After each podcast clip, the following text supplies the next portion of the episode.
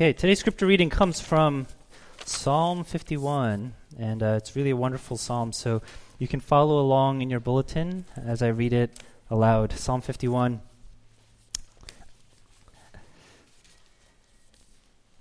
Have mercy on me, O God, according to your steadfast love, according to your abundant mercy.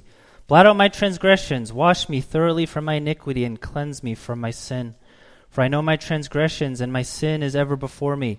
Against you, you only have I sinned and done what is evil in your sight, so that you may be justified in your words and blameless in your judgment. Behold, I was brought forth in iniquity, and in sin did my mother conceive me. Behold, you delight in truth in the inward being, and you teach me wisdom in the secret heart. Purge me with hyssop, and I shall be clean. Wash me, and I shall be whiter than snow.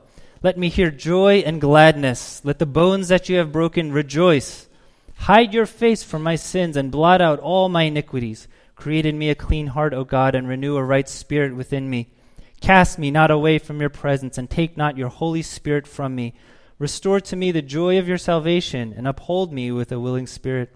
Then I will teach transgressors your ways, and sinners will return to you. Deliver me from blood guiltiness, O God, O God of my salvation, and my tongue will sing aloud of your righteousness. O Lord, open my lips, and my mouth will declare your praise. For you will not delight in sacrifice, or I would give it. You will not be pleased with a burnt offering. The sacrifices of God are a broken spirit, a broken and contrite heart, O God, you will not despise. Do good to Zion in your good pleasure. Build up the walls of Jerusalem. Then will you delight in right sacrifices, in burnt offerings, and whole burnt offerings. Then bulls will be offered on your altar. This is the word of the Lord. Let's, uh, let's pray for a moment and ask God to bless this time. Uh, God, your words are so precious, and perhaps um, these words are not only challenging but so sweet because they drip with uh, a sense of a broken and contrite heart, and they drip with mercy and grace that comes from you. As we reflect on this prayer of David, we do ask God that you would open only not only our minds but especially penetrate our hearts that we might feel these words and the reality of these words as we hear from your word. In Christ's name we pray. Amen. This fall, we are spending uh, the entire season looking at prayers in the Bible because one of our spiritual goals as a church, as a congregation, is to grow in the area of prayer. And we do have a prayer meeting every other Wednesday night, and I'm hoping that many of us can take a make an, an effort to come out and to pray together. Because prayer is, I think, good for our souls. It fills our souls, and it also has the ability and the power to really form our hearts around the things of God. Now, today, what we're going to do is we're, look, we're going to look at a prayer from David, which is a prayer of repentance. And if there's any kind of prayer that we need both collectively and individually, it is a prayer of repentance. Collectively, without repentance, I don't think there's much hope for things like unity and things like reconciliation. Uh, if you watch the news, and you know the news for the last couple of weeks has uh, been very polarizing, and there's been a lot of animosity uh, if you watch the news, uh, you know it's very obvious that there's very sharp divisions and there's a lot of animosity and perhaps even hatred for the quote unquote other. And you know what usually happens is uh, the other side, of regardless of whatever issue or whatever thing you think about, the other side oftentimes gets demonized. And when the other side gets demonized, usually we feel a little bit more self righteous about the things that we believe or hold on to and uh, we don't really have this meaningful reflection of perhaps what may what may be wrong with me or what might be wrong with us. And self righteousness and a lack of meaningful ref- reflection on what may be wrong with me or what may be wrong with us, that's actually a really good recipe for division, whether it's in interpersonal relationships on the ground level or just kind of these macro level relationships between groups of people. And I think repentance has the power to really keep us sober with respect to ourselves I think it can help us uh, not demonize the other so quickly because we are so keenly aware that we actually share the same uh, struggles and the same sins if we look deep enough within our own hearts. Now, individually, without repentance, there is not much hope for transformation and for supreme joy. Martyn Lloyd-Jones was a British preacher, and he himself struggled with depression, and I'm not talking about the clinical kind, uh, but just kind of a, uh, a, sadness and a down, feeling down all the time and a discouragement. And you know what his recipe was for the depressed Christian, the kind of Christian who feels like that? His recipe was repent. Why? Because repent is ultimately the path that leads to greater joy. And you know, it's a very counterintuitive way of thinking, especially for the modern world, because uh, we hear from modern society don't dwell on the negative, don't dwell on your sin, because what that's going to do is that's going to inflict guilt, and guilt is going to inflict some psychological damage. But no, what you need to do is you just need to think positive thoughts about yourself and see yourself as a good person. And that's where we draw things like confidence from. And the reason to dwell on sin uh, is not, according to the Christian perspective, it's not really to be crushed by the weight of guilt, but it's actually the exact opposite. The purpose is actually to encounter a gracious and merciful and loving God who is willing to forgive us for our sin through the atoning work of Christ. And it's through that encounter where we experience deep joy. Not only that, but repentance, I think, has the power to make our faith feel real. I don't know if you struggle with this, but uh, I was reading a book this past week about faith in a secular age, which perfectly describes at least New York City. And much of the way that the author talks about faith, especially in a modern Western culture, it did feel very familiar. Even, even to me, it felt very familiar. And what he says is this you know, many people, for many people, faith is merely uh, another identity that you project onto the world. And so there is this growing separation of what one believes and how one lives and they're kind of growing more and more separated. The challenge then, I think, is when that happens, faith doesn't feel real, uh, but rather it feels just kind of like another identity that you show to people, that you project to the world, either on Sunday or when you meet with other church people. Uh, but then inwardly, I think it doesn't feel real because there is no power behind that kind of faith. You know, there's a philosopher that has helped me over the years. I've talked about him before. His name is Charles Taylor. And uh, one of the things that he says about uh, modern people in the secular age is we have buffered ourselves. What he means by that is when we imagine ourselves, uh, we imagine ourselves to be kind of somewhat insulated from external forces outside of our own mind and our own feelings. And that's what tends to happen in a hyper individualistic society. And if we're buffered, you can kind of see why civil discourse is something that is hard to do, especially with somebody who's the other, when you're buffered and you are the only one who, I guess, can uh, change your own mind about certain things. And of course, technology has a role in that, and it kind of exasperates the effect of this, of the buffer itself, because it allows us to focus less on the flourishing of other people, and it draws us in towards focusing more on ourselves and how people view us and how we project ourselves and how we ourselves can flourish. Now, the impact that that has on faith is this. We can potentially say we believe in God, believe in the Bible, believe in the reality of sin, believe even in the truth of the gospel, and that may still have very little impact in terms of uh, penetrating ourselves because we're so buffered from external forces.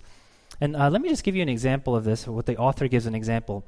You know, he says he, he one time worked at a camp with high school felons. And the population of this camp were young people who had come out of gang cultures, who had gone through uh, being arrested, who had gone through court, and so forth. And so I guess there was this English camp, and he was uh, serving these uh, folks and trying to teach them English, English, and just kind of interacting with them. And what the author notices, you know, many of these young people who are uh, come from gang cultures, they believe in God, and they even genuinely express their remorse for some of the things that they have done. They, they had the knowledge, they knew I'm a sinner, and I know that I can potentially face God's judgment one day for all the things that I've done. But then in the very next moment, after confessing some of these things, they just proudly exchange stories about violence, about people that they've hurt, about uh, drugs, about money that they've made, about sexual encounters, as if what they believed about God or what they just said they believed about God really had no effect or impact on them as a person. Now, even though you may not be part of uh, gang culture, I do think that many people in uh, the church can kind of relate to that. There is a sense where we might say, I do believe in God, I believe in all the right doctrines, and yet that belief doesn't necessarily translate into personal experience.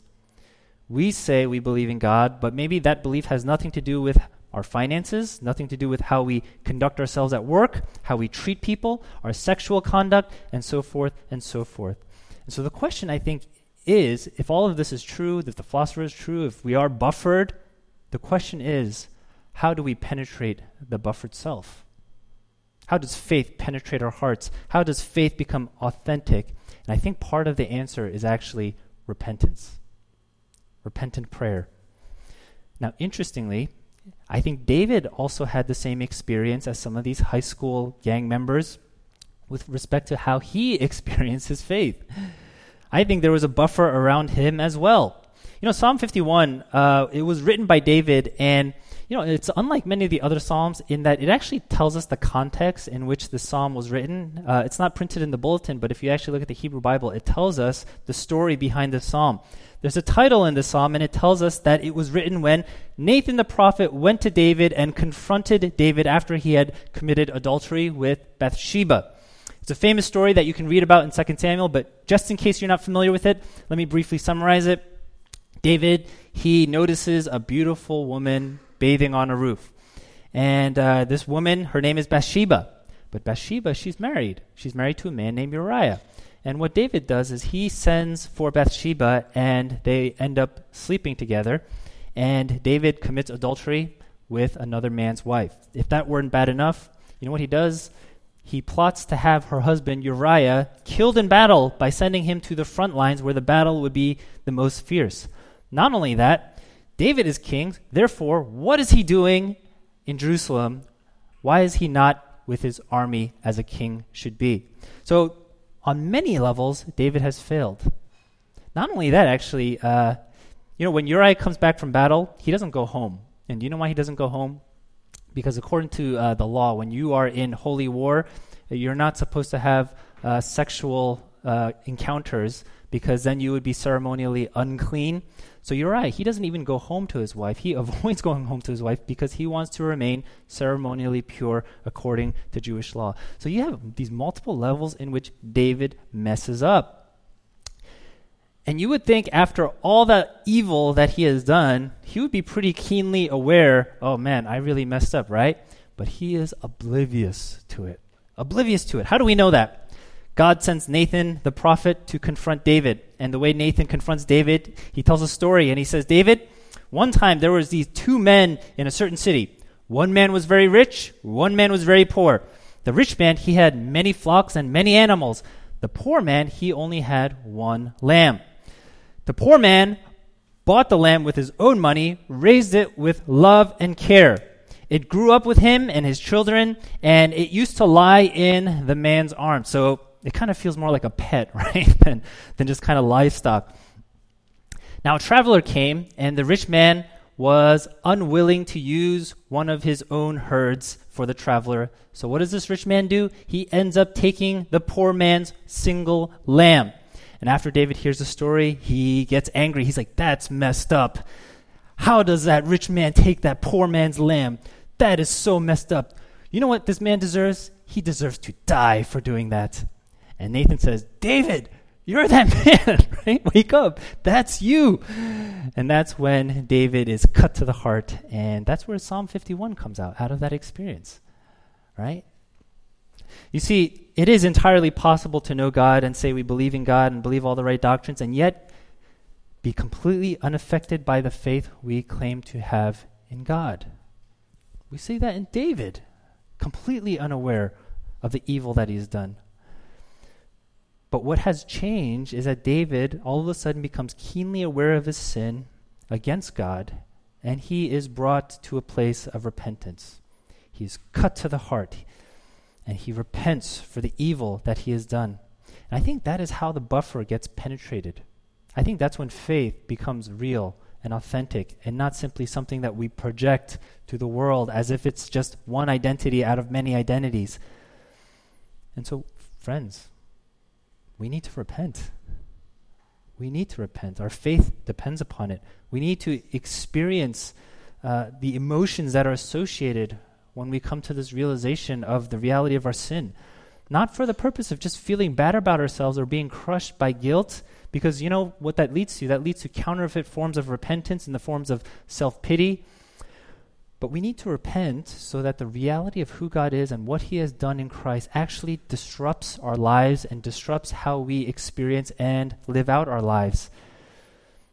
You know, in the past, I've actually preached multiple sermons on this one psalm just because it is so rich.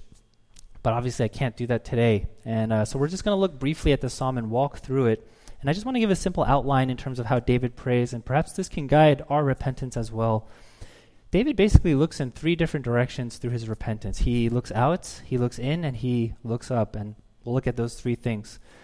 First thing, David, he, he looks out, and by looking out, here's what I mean. He looks at the sin that he uh, committed publicly. He looks at the sin that is, that is external, the sin that other people can see he has committed. Uh, it's not necessarily the sin that is simply inside of his heart because it's something that can be identified by somebody like Nathan the prophet. And even though the actual psalm doesn't mention any specific uh, sins, the, the title of the psalm tells us the context of the psalm and what David did. And so the psalm itself is telling us that David's sin was very public. Now, part of repentance, I think, means that we have to look and see the sin that other people can see in us or the sin that we're committing. Now, maybe that sounds obvious to some people, but I do think we have a tendency to internalize. We internalize our sin and we relegate it to the heart alone and therefore we don't really repent of external sins that we do. You know, there's a pastor named Jack Miller, and he says, you know, we have to repent not only for root sins, but we have to repent for branch sins, the things that can be seen. Those are things that we have to repent for. So it's not enough to just repent for greed as like a general concept, but we need to also repent for money that we stole or money that we withheld in dishonest ways. Uh, it's not enough to repent for pride in our heart, but we have to repent for the ways that we have mistreated people or have been condescending to people. Uh, and the reason I make that point is I do think it's actually easier to confess and repent of sins that are res- reside within our heart because it makes sin feel a little bit more abstract and not as personally connected to us. Everyone can say, I struggle with greed, just like everyone else. And it doesn't seem as bad as saying, I stole some money Everyone can say, yeah, I struggle with lust, just like everyone else. It's much harder to say, hey, I struggle with pornography, or I had a one night stand the other night. You know, if I were David, I would much rather say, ah, I struggle with lust in my heart, rather than saying, ah, I slept with another man's wife and I got her pregnant. I would much rather say, I struggle with loving people, rather than saying, yeah, I sent you right to the front lines and got him killed, right? What's harder? I think sometimes repenting for external sin actually helps us understand the gravity of our sin, right? But you know, obviously, we can't stop there in terms of our repentance, and we, we do have to go deeper with respect to our repentance, and therefore we have to look in. We have to look at the root sins as well. Sin is deep rooted, and even though our external behaviors may change, sometimes the, the sin can actually still be there. Just because uh, someone you don't sleep with another man's wife doesn't mean that you don't commit sins of lust in your heart. And those have to be rooted out and repented for as well. You see, when we look at this psalm, David, he is surely looking at his sin as external acts, but he's also looking deeper. He's looking inside of his heart within himself. He's looking at the things that might not be visible to other people. Uh, look at verse 6. Behold, you delight in truth, in the inward being, and you teach me wisdom in the secret heart. I think here we see that God is not simply delighting in our external actions, but God also looks at the intentions. God looks at the heart. He's not simply looking for truth to come out of our lips, but He is looking for whether that truth resides within our hearts. And this leads him to making the right petitions before God. David says this Create in me a clean heart, O God, and renew a right spirit within me. And notice, what is he asking for? He's not saying, God, change my behavior, change the ex- externals of who I am. He doesn't say, God, please let me never take another man's wife again. He doesn't say, please let me never have an innocent man killed again. No, he says, create in me a clean heart. He knows that his sin is deeper than what he did. He knows that ultimately what he needs is not reformation of behavior, but what he needs is a clean heart and a right spirit to be made new from the inside out. Just look at his response of worship in verses 16 and 17. It's, it's not about external practice, friends. Uh, perhaps you know this, but look, you come here on Sundays. It's not just about coming here on Sundays. David says that God will not delight in sacrifice or be pleased with a burnt offering. Rather, the sacrifices of God are a broken spirit, A broken and contrite heart, O God, you will not despise. Now, this doesn't mean that the external things don't matter at all, but what it does mean is the internal matters, that God cares about that which is inside. He is not looking for the person who has it all together on the outside and kind of walks in, yep, yeah, I'm, I'm, I'm the spiritual man or the spiritual woman, right? That's not what he's looking for when we come here and worship. He is looking for the person whose heart is broken, whose heart is contrite, who is in a position to offer this genuine expression of worship and gratitude for who God is and what he has done through his grace, through his love, and through his mercy. And so, how do we get there? How do we get there? We have to look up. This is the last part of repentance. We have to look up in our repentance. And David, he does this in a couple ways. First, he looks up, and because he looks up, he is keenly aware of his standing before God. He is keenly aware of his sin before God. Verse 4, he says this Against you, you only have I sinned and done what is evil in your sight, so that you may be justified in your words and blameless in your judgment. Now, what's really interesting there, especially because we have the context of the psalm, uh, you know, when Uriah, when he had Uriah killed, wasn't that a sin against Uriah, right? Maybe a sin against his family or people he, he cared for Uriah. Why, why would David say to God, "Against you and you only have I sinned"? Why doesn't he say, "Against you and Bathsheba and Uriah and all the people that I am ruling"? have I sinned against? But no, he comes to God and he says, God, against you and you alone have I sinned. I think he says that because God is ultimately the one who created him. God is the one who ultimately appointed him to be king over the people. God is the one who gave him his vocation. God is the one who helped him defeat Goliath. God is the one who saved him from his enemies and preserved his life. And what did David do with that? What did David do with that life that God has given to him? he betrayed the very desire and the purpose of God for his life by doing something that was ultimately self serving and wicked and evil. It's one thing to steal money, it's another thing to steal money from your parents, right? You feel bad about stealing money, but you know, when you steal money from the very people who not only gave you life, but the very people who may have supported you throughout your life, there's another dimension, I think, in terms of what you have done, and the ways that you have offended them. You see, David, he looks up and he is floored by his sin because of who God is and ultimately what God has done for David. David goes so far as to say that God would be justified and blameless if he were to judge him. If you don't get to a point in your repentance where you say, God, you would actually be justified if you destroyed me because of my sin against you.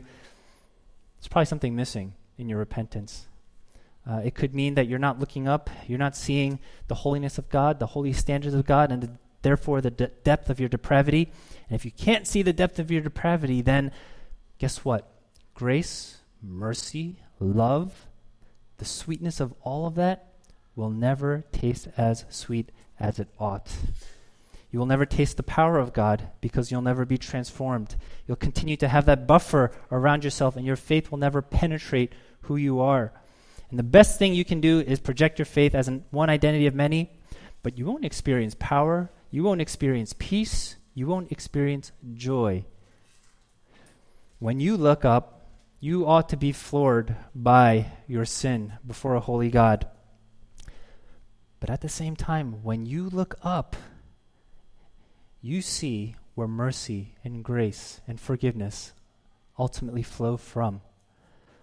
Look at some of the things that David is pleading for. Starting in verse 7, he's asking to be made clean so he would be whiter than snow. Verse 8, he's asking his broken bo- bones would rejoice. Verse 9, that God would blot out his iniquities. Verse 10, create in me a clean heart. Verse 11, cast me not away from your presence. What is he asking for here? He is not asking for another chance to make things right. He is not asking for an opportunity to prove himself. What is he asking for here? I think if we take everything in its entirety, we could sum it up by saying this David is asking to be made new. To be made new. The prayer to be made new is much deeper than the prayer to become a better person. If you want to become a better person, then you just need Jesus to be your example. You just need Jesus to be a good teacher to learn from. But if you want to be made new, to be recreated, you're asking for something that you can't do yourself. And it requires a kind of power that is only found outside of ourselves. And where do we find that power? Specifically, in the resurrection of Jesus Christ. What is David asking for here when he is asking for a clean heart? I think we can sum it up by saying he is asking for resurrection, right? But the thing is, David doesn't experience the fulfillment of what he is asking for because that requires for Jesus to come and for his power to grant it to us.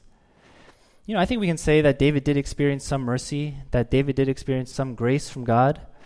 I think we can say that David maybe got a little bit of a taste of what he is asking for in his prayer here. But I also think we can say that David only saw a foreshadow of the grace that is to come. And when Jesus comes, friends, the gospel that we believe in, that is actually when we see the fulfillment of this prayer right here. David wouldn't know it, but the only way that his prayer would be answered is if Jesus Christ would come and die upon a cross. The only way that we could be made clean, as David is asking for here, is if Jesus Christ takes upon our dirtiness. The only way we can rejoice is if Jesus' bones himself are broken and crushed for us. The only way that God would hide his face from our sins and blot out our iniquities is if his face is to turn away from his own son. The only way we would have a clean heart and not be cast away from the presence of God is if Jesus himself is cast away from the presence of his very own Father. That's what the cross is all about, friends. David could not know what he was asking for and what would have been required in order for these prayers to be answered. He probably couldn't imagine the length or the depth that God would go to show mercy upon his people according to his steadfast love. But guess what? We live on this side of the cross and we know. We know what God has done in his Son, in Christ, in order to answer this very prayer that David is praying for here. David knew what he needed was not simply reformation of behavior, but what he needed was newness. He needed resurrection. He needed a clean heart, a new heart, a new life. And in Christ, in his death and resurrection, we get that. We get that. You know, when was the last time you spent some time in repentance? And I don't mean, uh, you know, if you grew up in church and maybe you, your vision of it is like this you know, this really emotional prayer meeting where everybody's crying and it doesn't have to look like that. But really, when was the last time you really looked out at your external sin, looked in in terms of your internal sin, and looked up at a holy God? When was the last time we were able to do that together as a church, corporately? You see, without a regular habit of repentance, I think we're, we're going to go off the rails. And it's going to be very subtle in terms of how we go off the rails. We're going to be much more divisive, much more entitled, and we're going to live out a very dull faith that lacks power. But if we devoted ourselves to a regular habit and pattern and lifestyle of repentance, there will be so much spiritual power behind that. You know, one of the commentaries I was reading, it summarizes the message of the Psalms like this The walls of Zion, a symbol of the kingdom of God, can only be built by repentant sinners. Think about that. I think it's something that we need to think about as we seek to build the church to minister to people in New York City. Uh, it's not just about what we do externally, friends. It's not just about the programs that we run. It's not just about the words that we say or the things that we do, although, of course, those things matter. It's not just about getting the externals right, but it's about setting the right spiritual climate. And how do we facilitate the right spiritual climate? Well, when do revivals happen? There's a pattern here. Revivals oftentimes happen when the people of God repent and are moved towards repentance. Where does spiritual power come from? Not through our gifts, not through our talents, but it's through repentance. And when we repent, when there is a movement of repentance, both individually and collectively, I do think there's spiritual power behind that. And I do think there's going to be more joy, more peace, more boldness and courage, more conviction in the goodness and in the power of God. may we do what David is doing here. Whether you slept with another man's wife or not, whether you had somebody killed or not, um, both are bad. But if you did the latter, you probably should go to jail. But uh, regardless of what you think and how you compare yourselves to other people and whether uh, certain things are bad or not bad, look up. Because before a holy God, before a holy God, none of us can stand. And all of us deserve judgment. Let's pray together.